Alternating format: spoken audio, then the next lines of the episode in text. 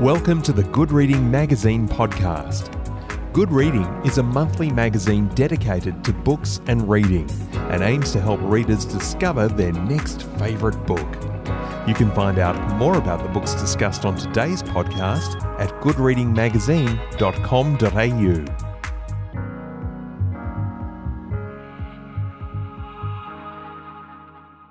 Hello and welcome to the Good Reading Podcast. After twelve years in corporate banking, Michelle Lee gave up her career for a life of adventure.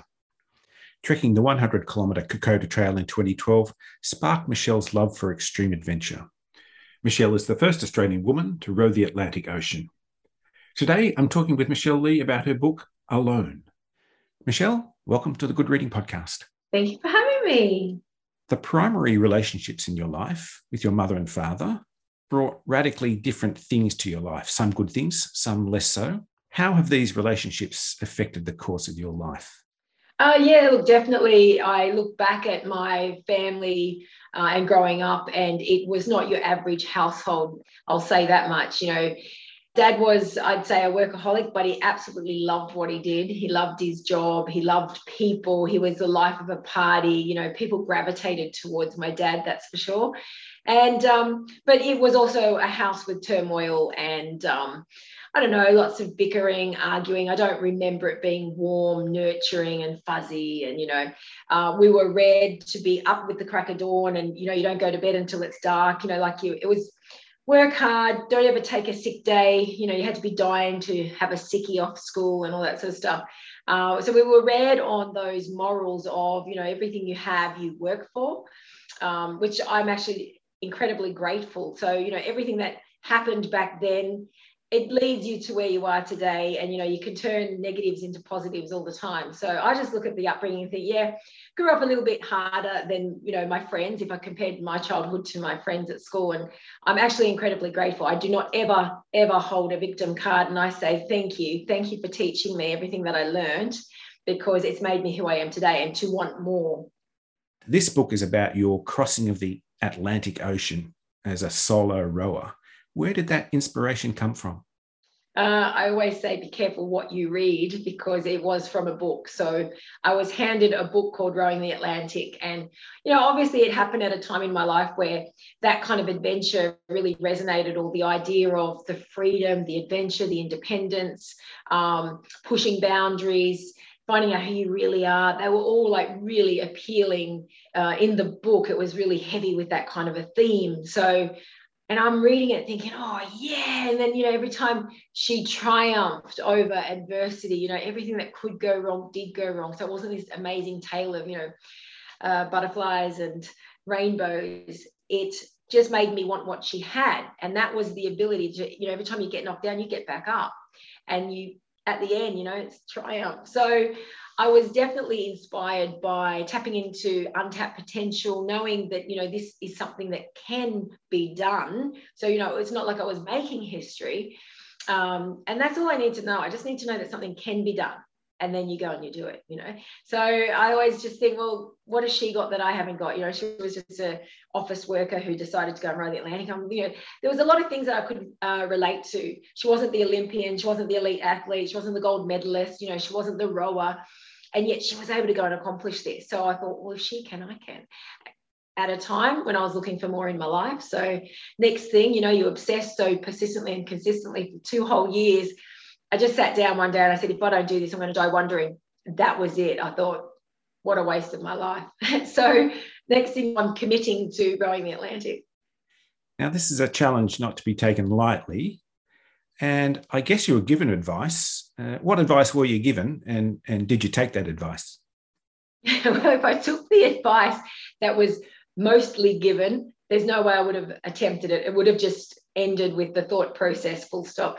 Um, because many people would, you know, tell you you're crazy, you'll never get there. Oh my God, it's going to be so hard. You know, you've got to do the sponsorship, you've got to raise the money, you've got to build the boat, you've got to learn to row, you've got to, you know, there was all these impossible challenges. Then I got some advice from, I decided I'm just going to ring the, someone who's been there and done that. And that's what you've got to do. You've got to speak to someone who's done it. So I did reach out to um, Andrew Abrahams, who had rowed the Atlantic uh, a couple of years before. And I just said, where do you start? Like, you know, I'm curious, I'm interested, I definitely want to do it. So he then, you know, showed me the way, and, you know, he became my mentor, he became, became my boat builder, became my partner, he became my coach. So he basically prepped me to a stage uh, to go and row across the Atlantic Ocean. So when it comes to advice, I've learned that you just have to go to the top. You just got to go to the people that have been there and done it. Don't listen to the ones that sit in their lounge chair and they don't do this sort of stuff, because they're not going to tell you to go and do it. They imagine themselves. I think this is what happens, is they imagine it themselves and then they project their fear onto you. And I'm experiencing that a lot with this row. I'm guessing it's something you don't go in half-baked. No, you spend a lot of time researching, um, you know, and particularly for the Atlantic Ocean row, you know, you actually had to put down, uh, I think it was eight hundred pounds. You had to actually, to even get information, to get the information pack. So they need to know that you are, you are absolutely serious, and you, you know, because it's a lot of effort to inform people what's required, you know, so I paid my money. That was my first lot of commitment, eight hundred pounds. That was a lot of money to me at the time. Um, and then you get the information pack and you sit on it for a while. And, you know, the guys at Atlantic Campaigns who run that race, they said more than fifty percent of the people who get their pack, the eight hundred quid pack, they don't even hear from them again. So they obviously get it, read it and go, oh, shit, didn't know you. Oh, my God, you have to do that. Oh, my God. So you're basically dedicating two years of your life in preparation. There's courses that you have to do, um, boxes you've got to tick. I had to build a boat. There were none for sale here in Australia. So I had to build the boat. I had to learn to row. Um, and then, you know, there's all the other little things that you have to learn in, on the way about your nutrition, about recovery. And, you know, you got to build a support crew. Like, it's just... it's never ending. You're just ticking boxes. And I walked around with that manual on how to build the boat and the race rules and regulations. It was like my little Bible. I, I can read it to you off by heart almost now. The first thing people would want to know is about fitness. So how did you prepare in terms of fitness? What level of fitness did you already have? And what was your training regime like? Um, before I committed to the Atlantic, I had an above average fitness. And that that is just... for me in my life, that's the highlight of my life. So to get up and go to training at five a.m., that's my highlight. Anyone that knows me will tell you, oh, yeah, this is, Michelle just does that for fun, you know, and I do. So, um, and I was doing everything, running, riding, swimming, cycling, you know, um, uh, aerials, you know, all the stuff where you're hanging from the ceiling, from silks and from liras and poops and stuff. So I did a lot of different stuff because it's just fun. And then when I decided I was going to row the Atlantic, I had to become very specific with training. So I had to give up all those things that I do for fun. And then my program, it just uh, had to include all of the rowing movement patterns. So the strength program, the gym-based strength program was just rowing. The actual training was on a rowing machine. So I spent seven days a week on that rowing machine. There was never a day off. Uh, every Sunday was an eight-hour row. Every Monday was a six-hour row. And then it undulated um, throughout the week uh, with something different on the back end of it, whether it was strength or mobility. So, you know, that was a six-month program that I followed and stuck to. And I used that program to, A, to learn to row, B, to go and get a world record, because I was also trying to prove myself Uh, to sponsors and to get some validation and credibility. So in the learning how to row, we made it even more relative by going for the world record. So in that phase, I also became the fastest female to row a million metres on a Concept Two, which is five and a half days, fourteen hours a day. Um, and we took almost eleven hours off that world record, which was held by a German Olympic rower. So that's all part of my story, is the whole you can do anything, you can achieve anything, doesn't matter, you know, your humble beginnings, as long as you do the work. My story is you, you know, put in the work and you reap the rewards. It's that simple. And if you stick to the program, you can't fail. You honestly, you can't. You know, I love saying that to people, you know, I'm not elite, not an athlete, not an Olympian. I was not a rower. And in fact, when we launched my boat in April twenty seventeen, that is the first time that I'd ever put my oars in water. I'd never rowed on water before. So it's just having that desire, having that really clear goal, that objective, your why. Be really clear on your why. These are big things. Get really emotionally connected to all of that, because you need that when the going gets tough. and when you want to quit, when you want to give up, when you're tired, when it's just too hard, remind yourself of your why. And you're like, oh, no, that's right, I can't. Well, you must have learnt about your body and your fitness and your its capacity in that process. But what did you learn about your mental capacity in that process? I always used to wonder, does the mind rule the body or the body rule the mind? And now I absolutely know for certain the mind rules the body, because my body was screaming, stop, give up, everything hurts, everything's aching, like just let's quit. But it was my mind that said, don't you, don't you dare. So, um, yeah, I learned that it's ninety percent mental, it really is.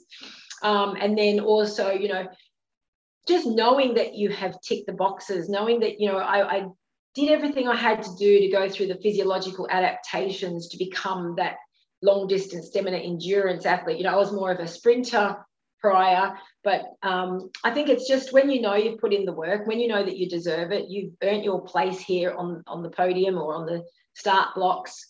It just gives you that, it gives you a head start. So, yeah, definitely mental capacity overrides everything else. You, you can be so sore, you can be broken, but you'll finish that race. Now, if I can take you out into the middle of the ocean somewhere, the Atlantic Ocean, and I guess a lot of people might be thinking the only thing you have to do uh, in a large ocean like that is, well, row. But how far from or close to reality is that assumption? Uh, so, we know we say it's eat, sleep, row, repeat. And in between that, you've got a lot of maintenance to do. So, you know, you um, going over your boat, making sure that, you know, uh, nuts and bolts haven't worked loose, because they do, just because of vibration and stuff. So you're always just running over them with a spanner, um, making water every day. You know, there's a bit of a process in the setup to making your water. Um, and then there's meal prep. Meal prep is um, tedious, it's laborious, it's everything's confined. You know, you're boiling water at the end of the day. That's all you're doing for your dinners. Um, you're adding hot water to the dehydrated meals. So it doesn't sound that difficult, but it's just incredibly time-consuming and challenging just because of the environment you are in, you know. Uh, you don't run water as freely. Everything's about conservation and preservation. So, you know, when you're washing up, you're trying to do it in this much water. And, you know, when you're having your, your little freshwater wash, you know, you're literally using a seven hundred fifty milliliter bottle of water. And that's for your whole body. That's to suds yourself up. That's to rinse yourself off from head to toe. So those are the things that are so challenging, because we're so used to being so extravagant and indulgent, you know, um, and they're probably the bigger hardships that uh, rowers that do, or, you know, anyone that does ocean crossings, they'll probably all share the same kind of hardships. Food in that context is energy. Um, and I, I guess a lot of people think that somehow fish magically jump on board and present themselves and ask to be eaten. Is that a long, long way from the reality? No, they actually do. You'd, you'd wake up every day and you'd have to clear your deck of at least one fish. So the flying fish would somehow inevitably end up on your boat, on your deck. People have eaten them. I did not. They're just long and skinny. They look like little torpedoes, and it actually doesn't look like there's a whole lot of flesh on there. So I used to just chuck them overboard. Um, I did not fish last time because I just couldn't deal with the mental aspect of, you know, there I've got this fish flapping around and now I've got to kill it and then, you know, mess everywhere. I just couldn't even fathom that stuff. So this time, however, I have got a fishing rod, and I do have a little rod holder on my boat so that I control while I'm rowing, but I still haven't had a chance to learn to fish.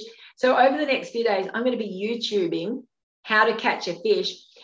Or what do I do with it once I've got it at this flapping around stage and, you know, I'm about to pull it on deck? So I'm about to learn by watching YouTube videos on how to fish, because it will be really motivating and really, um, it'll pick your spirits up. You know, you, it'll boost the morale on board to have something fresh. Uh, I've got all the great ingredients, man. I've got some lemon juice. I've got wasabi. I've got soy, um, some beautiful herbs, lots of rice. Imagine a nice, fresh, pan-fried piece of fish over some rice with lemon juice and some herbs. Sounds like a gourmet trip to me. I know. So, yeah, it's going to be very different. This trip's going to be very different. You know, yes, I've got my dehydrated meals. Yes, I've got, you know, tons of um, high-density, high calorie bars, you know, chocolates and biscuits and all the good stuff, jars of Nutella, jars of peanut butter. But um, it would be nice to actually have some fresh fish. If we can go back to the Atlantic for a moment, I guess you've learnt a lot from the Atlantic crossing that you'll apply to the uh, Pacific crossing. And I wonder, in the process, in the middle of the ocean, you'll have good days, you'll have bad days. Is there some sense of equilibrium, perhaps some inner calm that can be achieved there, or absolutely not? No, definitely there is. And you... You know, there were at least eight days in the Atlantic where there was not a breath of wind, not a ripple on the water, and it was just deathly quiet. And I remember just sitting there going, oh, my God, check this out. It's amazing. It really is. And on those days, you could go into a beautiful Zen state. You could go into a meditative state while you row. You know, I shut my eyes and, you know, it all became so meditative. The sound of the oars and the rollick, just the way, you know, and the oar dropping in the water, um, slapping against the hull. It was, yeah, pretty, pretty incredible. Um, you can't replicate those days. You know what I mean? Is solitude a problem in a situation like that? How, how do you prepare for that or manage that? It can be, and it did become my biggest problem. Um, I did think that sleep deprivation was going to be my biggest challenge, which ended up not being a problem. You can cope on very little for an extended period of time, I've decided, or I've learned, but uh, isolation was another matter. And it was more the acts of human kindness. So being able to make something for somebody, make you a cup of tea, or you make me one, or um, human touch. That was also a big one. I'm a massage therapist. So, you know, I really missed human touch, human contact. Um, and that whole, you know, doing for others, service. When I came home, I learned that it was uh, my oxytocin levels would have been at an all-time low, because that's the love drug. That's the natural hormone that we can boost by touch, by patting a pet, kissing, hugging, touching, serving, giving. That's oxytocin. So I've been told this time to take a toy, you know, and this is what kids do. You give the, your kid a toy and they take it everywhere, and if they need comforting, you give them their toy. Well, that's why it works. It boosts that hormone, the feel-good hormone, one of the four, oxytocin. Was there a bad moment, your worst moment out there? I did. I had um, day forty-six in my diary was noted as worst day ever. Um, wasn't until like two days later when I realised I was just being a drama queen. It really wasn't that bad, but it was just a whole multitude in combination of, you know, being fatigued, missing people, missing touch. Um, things were getting, you know, on my boat, there were things that were going wrong. I was concerned about the state of my rudder. Uh, my foot steering had fallen apart two days before and I had to glue it back together. And then you just start, you know, you can easily let yourself get in this downward spiral of negative talk. There I am at the end of the day writing my worst day ever. And then for two days later, I still felt so rocked and so shattered by it. And I'm thinking, this is not normal, man, because I'd already rationalized that it wasn't actually that bad. You know, you were just being a drama queen. You just needed a good sleep. You needed to take something for your toothache and blah, blah, blah. So then I realized, oh, my gosh, I saw it in writing two days later, worst day ever with exclamation marks. And that's when I realized how powerful the vibration of words are, whether you speak them or you write them. So now that diary entry, I've sat there and scribbled out ever and completely felt better. Straight away, immediate. It was like, wow.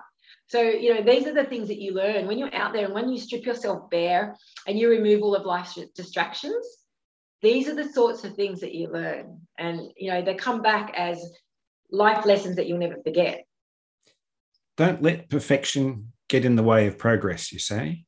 How did you then and how do you now apply that to the challenges you've undertaken, you're about to undertake, and to life in general?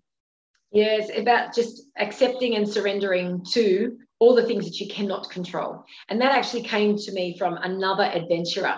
Um, when I was in the, you know, I was in the pointy end of preparing for the Atlantic Ocean, and there were so many things still left to do. The to-do list was massive, and I've got people telling me all this, you should have this, why haven't you done that? Oh my God, Michelle, you never make it. It was just loud and cluttered with all this negativity, and the naysayers were really coming out, because again, it's them projecting their fear on you. I didn't realize that at the time. So I just rang an adventurer. I rang Justin Jones, who's been there, done that. He kayaked across the ditch, and he's, you know, done lots of adventure across the ice and across Australia. And I just said to him, man, I, I don't know what to do now. I'm so close, but I feel so far. There's so much negativity. And he said, I'll tell you what to do, Michelle. First of all, he said, don't let perfection get in the way of your progress. So he said, things aren't ever going to be perfect. He said, make your to list, all of the things that you want. Call it your wanter list, you know, everything that in a perfect world, I'd have this, this, this, this, this. He said, now make your essential life-saving non-negotiable list. He said, they're going to look very different. And I'm like, yeah, they, yeah, in my head, you're right. This one's not as daunting to look at as this one, my wanter. He said, now just chuck that wanter list away and now just focus on that. He said, because you're never going to get to the end of this and that will stop you. It will sabotage you getting to the start line. So he said, get rid of it.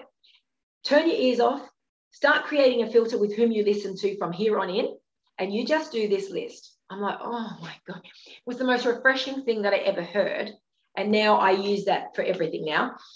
Uh, and I just accept and surrender that we don't, you know, none, none of my prep this time has been perfect. But you just keep moving on. You know, it's okay. We'll get back to it. You know, things will change when things change or, you know, and you just work around it. So, yeah. Would it be safe to say that uh, there's no turning back for Michelle Lee? No. Oh, goodness, no. We're just starting. We're just getting warmed up. it's, it's addictive. It's absolutely addictive. Um, that's probably another warning. Every time you achieve something like this, you're looking for the what next. I can't imagine finishing the Pacific and saying, oh, that's it, I'm done. I'm already planning other stuff. You know, the Pacific was actually, well, the seed was planted on day thirty-four. In the Atlantic Ocean. I was sitting there wondering, what should I have for dinner? I've got the GoPro. Wondering, well, should I have the green curry chicken or should I have the beef and black bean? And, well, next time when I rode Pacific, I say, this was on day thirty-four. So I planted that seed way back. Again, vibrational word, the, you know, it's it's got a massive impact, subconscious mind, all these things, you know. So, yeah, no, there's plenty more. Michelle Lee, good luck on your Pacific adventure and thank you for joining me on the Good Reading Podcast. It's been an absolute pleasure. Thank you so much for having me. I've been talking to Michelle Lee about her book, Alone. It's published by Wilkinson and you can find it at good reading magazine dot com dot a u. My name's Greg Dobbs and thanks for listening. Subscribe to Good Reading print and online magazine at good reading magazine dot com dot a u.